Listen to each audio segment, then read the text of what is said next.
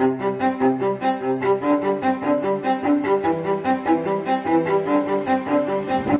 teman-teman, kembali lagi bersama saya Angga Prayoga di artos.idfm, ruang media pajakmu. Nah, di bulan September ini teman-teman, kita mendengar berita baik tentang positif rate COVID-19 di Indonesia di bawah 20%. Itu berarti penyebaran COVID-19 sudah menurun daripada bulan-bulan lalu. Nah, bersyukur ya teman-teman. Dan semoga terus membaik penanganan COVID-19 di Indonesia. Nah, jadi ingat ya teman-teman, tetap disiplin protokol kesehatan. Jangan lengah. Nah, di episode ke-15 ini kita mempunyai uh, berita pajak yang lagi banyak dibicarakan teman-teman, yaitu mengenai uang digital. Nah, ternyata bahwa kripto bakal kena pajak 0,03%. Nah, lalu di podcast kita akan sharing mengenai keuntungan penjualan harta ketika terjadi perubahan struktur perusahaan sebagai objek pajak. Nah, dan yang terakhir seperti biasa di sesi Q&A pajak kita akan bacain pertanyaan-pertanyaan yang masuk ke WhatsApp artos.id di 0812984203. Nah, mari kita langsung saja masuk ke berita pajak.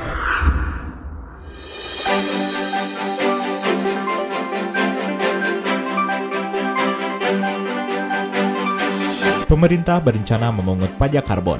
Rencana itu tertuang dalam rancangan Undang-Undang tentang Perubahan Kelima atas Undang-Undang Nomor 6 Tahun 1983 tentang Ketentuan Umum dan Tata Cara Perpajakan. Menteri Keuangan Sri Mulyani Indrawati mengusulkan tarif pajak karbon dihargai Rp75 per kilogram karbon dioksida ekuivalen Pajak karbon ini sebagai upaya Indonesia dalam mengatasi perubahan iklim dan efek gas rumah kaca. Mantan Direktur Pelaksana Bank Dunia itu memastikan nantinya implementasi pajak karbon akan dilakukan secara bertahap dan hati-hati. Juga akan memperhatikan sektor terkait dan menyelaraskan dengan perdagangan karbon dan pemulihan ekonomi Indonesia di tengah pandemi. Berita kedua, pemerintah mulai melakukan pembahasan pengenaan pajak penghasilan final bagi masyarakat yang berinvestasi di aset kripto Berdasarkan sumber CNBC Indonesia mengatakan besaran PPH mulai mengerucut ke angka 0,03 persen. Kendati demikian, Direktur Penyuluhan Pelayanan dan Hubungan Masyarakat Direktorat Jenderal Pajak Nilmadi Nur mengungkapkan, sampai saat ini DJP masih mengkajinya bersama otoritas yang terkait. Sebelumnya, Kepala Badan Pengawas Perdagangan Berjangka Komoditi Indrasari Wisnu Wardana mengatakan nantinya aset kripto akan dikenai pajak penghasilan final seperti yang berlaku di Bursa Efek Indonesia. Wisnu menilai dengan adanya pajak untuk aset kripto nantinya diharapkan bisa menjadi insentif bagi para investor untuk masuk ke pasar kripto di Indonesia. Berita ketiga, pemerintah tengah mengajukan pengenaan pajak pertambahan nilai terhadap jasa pendidikan sebesar 7%. Dengan demikian, maka jasa pendidikan tak lagi dikecualikan dalam lingkup non-jasa kena pajak. Hasil sementara seluruh jasa pendidikan merupakan objek PPN yang terutang pajak atas konsumsi tersebut. Namun untuk jasa pendidikan yang sangat dibutuhkan masyarakat banyak seperti sekolah negeri tetap mendapatkan fasilitas pengecualian PPN. Anggota Panja RUU KUP dari fraksi PDIP Said Abdullah membeberkan sejauh ini pembahasan dengan pemerintah bahwa PPN akan dikenakan kepada sekolah yang tidak menjalankan sistem pendidikan nasional atau tidak berorientasi nirlaba, misalnya sekolah internasional yang umumnya menelan biaya ratusan juta per tahun. Demikian sejumlah berita dan informasi pilihan yang dapat saya sampaikan ke ruang dengar Anda.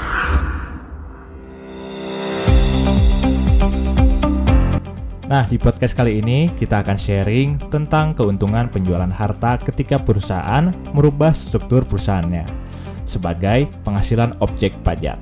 Nah, bahasannya ini agak berat ya teman-teman untuk episode kali ini ya podcast. Nah, kenapa disebut berat?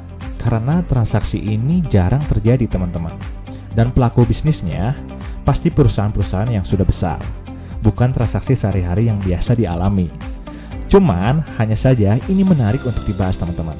Karena siapa tahu kan, teman-teman pendengar Artos Data IDFM punya perusahaan gitu ya. Terus semakin besar perusahaannya, semakin kompleks juga permasalahannya dong. Nah, di mana sering waktu, ternyata teman-teman ingin mengembangkan perusahaannya dengan cara bergabung sama perusahaan orang lain, misalnya sehingga dengan tujuan agar lebih besar lagi perusahaan yang teman-teman miliki. Nah, ternyata dari perubahan struktur perusahaan tersebut, teman-teman ternyata ada aspek perpajakan yang teman-teman harus perhatikan. Salah satunya ketika menjual aset perusahaan di kondisi tersebut. Nah, inilah yang akan kita bahas di podcast artos.idfm episode ke-15 ini. Nah, penjualan aset ketika perubahan struktur perusahaan yang kita bahas ini, teman-teman, tidak termasuk aset seperti tanah dan bangunan. Karena kalau menjual aset berbentuk tanah dan bangunan ya, teman-teman sudah diatur tersendiri oleh peraturan pajak penghasilan yang bersifat final. Nah, yang akan kita bahas terlebih dahulu uh, yaitu uh, apa itu kondisi perusahaan, uh, perubahan struktur perusahaan. Nah, jadi perubahan struktur perusahaan itu uh, ada berbagai macam caranya teman-teman untuk merubah struktur perusahaan tersebut. Nah, kita akan bahas satu persatu. Yang pertama adalah dengan cara likuidasi. Nah, apa itu likuidasi? Yaitu teman-teman merubah struktur perusahaan dengan cara melakukan pembubaran perusahaan. Nah, ini kata kuncinya, pembubaran perusahaan. Sehingga kondisi tersebut mengharuskan uh, jadi kalau mau bubar ya berarti uh, apa urusan-urusan terkait dengan perusahaan tersebut harus diselesaikan dong ya semuanya.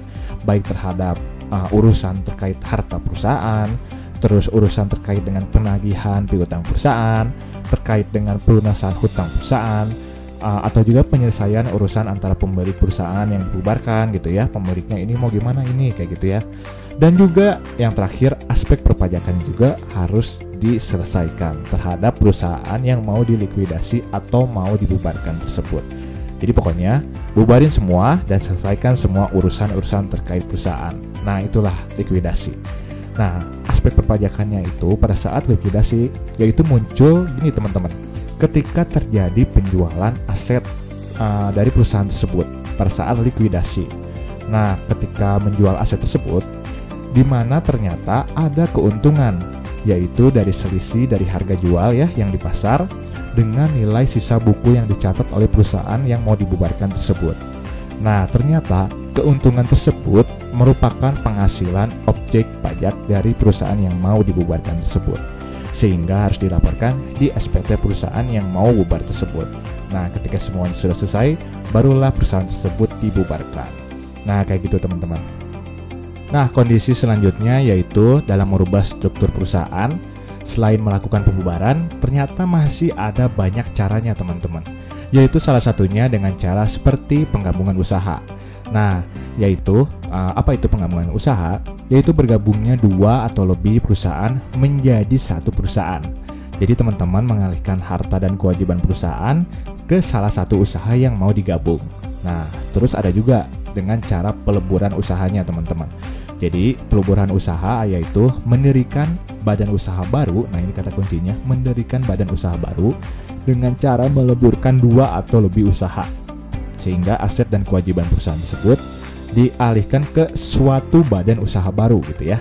Nah, terus ada lagi uh, cara yang ketiga yaitu pemekaran usaha teman-teman. Nah, pemekaran usaha yaitu jadi kayak gini, memisahkan usaha ya dari satu atau beberapa usaha, pokoknya dipisah menjadi usaha baru. Nah, ini kata kuncinya yaitu uh, memisahkan usaha dari yang udah ada gitu ya.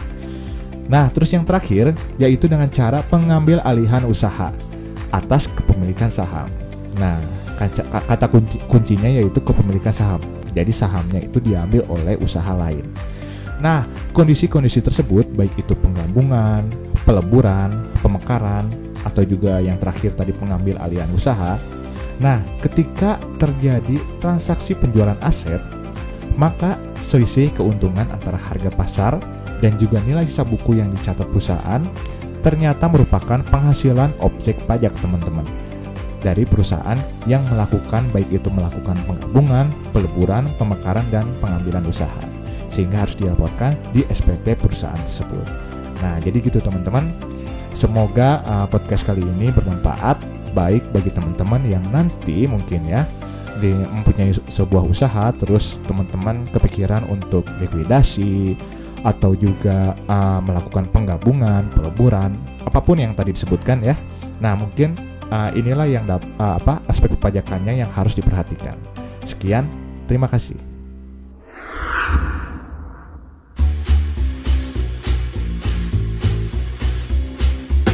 Ya, teman-teman, uh, seperti biasa jika su jika sudah di akhir sesi artos.idfm, itu artinya kita sudah masuk di sesi Q&A pajak.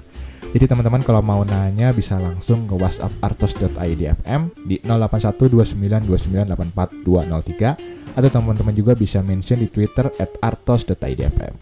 Nah, di episode ke-15 ini uh, ada yang bertanya dari 0857248802 sekian sekian sekian.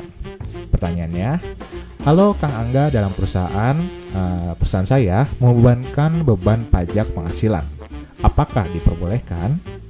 Karena beban PPH memang mengeluarkan uang perusahaan, jadi sudah nyata terjadi. Nah, itu bagaimana? Apakah boleh dibebankan sebagai biaya perusahaan? Terima kasih. Oke, jadi ini terkait dengan beban PPH ya, baik itu yang dilakukan pemotongan oleh pihak lain kepada kita ataupun pajak penghasilan yang dibayar sendiri oleh kita. Nah, jadi gini teman-teman. Kita lihatnya itu harus dalam sudut pandang berbeda. Nah, sudut pandang pertama, jika dilihat dari sudut pandang akuntansi, nah, maka apa pun itu yang nyata telah terjadi pengeluaran, maka dapat dibebankan sebagai beban perusahaan. Tapi jika kita lihat dari sudut pandang pajak, terkait dengan hukum peraturan pajak ya. Jadi kita ini melihatnya ya uh, apa aspek hukum. Maka beban PPH yang terutang oleh wajib pajak bersangkutan atau perusahaan tidak dapat dibebankan sebagai biaya. Jadi gitu teman-teman. Karena memang sudah peraturannya. Kalau beban PPH tidak dapat dibebankan. Jadi gitu. Nah, sekian sesi Q&A pajak artos.id FM episode ke-15 ini. Semoga pertanyaan dan jawaban singkat tadi dapat bermanfaat, khususnya bagi saya sendiri, bagi yang bertanya, ataupun yang mendengarkan. Nah, terima kasih bagi yang sudah mendengarkan. Tetap nantikan artos.idfm episode selanjutnya di media podcast kesayangan kamu. Saya Angga Prayoga.